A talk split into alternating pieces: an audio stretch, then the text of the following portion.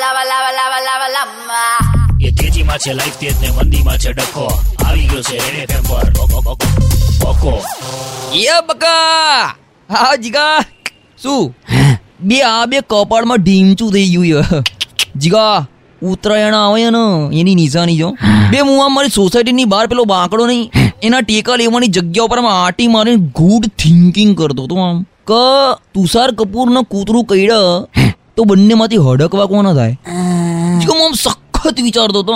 અને જીગા ક્યાંકથી પતંગ પ્રગટ થયો? અને જીગા ભમ દઈને કપાળમાં. એક્સિડન્ટ અને જીગા જેવો પતંગ ભટકાયો ને કપાળમાં. આ આપણે ફૂર દઈને વટ્ટી કેમ કે લે પતંગની પાછળ ત્રણ ફૂટનું ટેણ્યું એનાથી ત્રીસ ગણો મોટો ઝંડો લઈને પાછળ પડ્યું હતું પતંગની.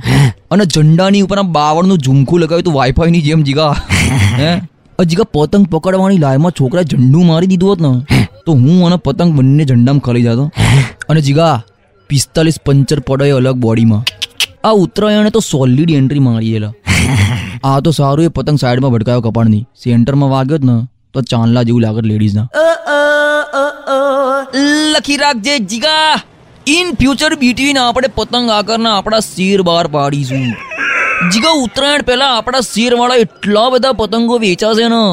તો આપણો શોર્ટેજ જાહેર કરવી પડશે. બકા છાપ પતંગ ઓર માંજે સદા ખુશ રહે આપકે ભાંજે. આખી જાહેરાત બી વિચારી રાખી છે જો આવી. શું વાત કરે છે જીગા? તું બી કંઈક બહાર પાડી દે શું જીગા? જીગા છાપ લૂંટણીયા ઝંડા? સો ટકા કર મુક્ત.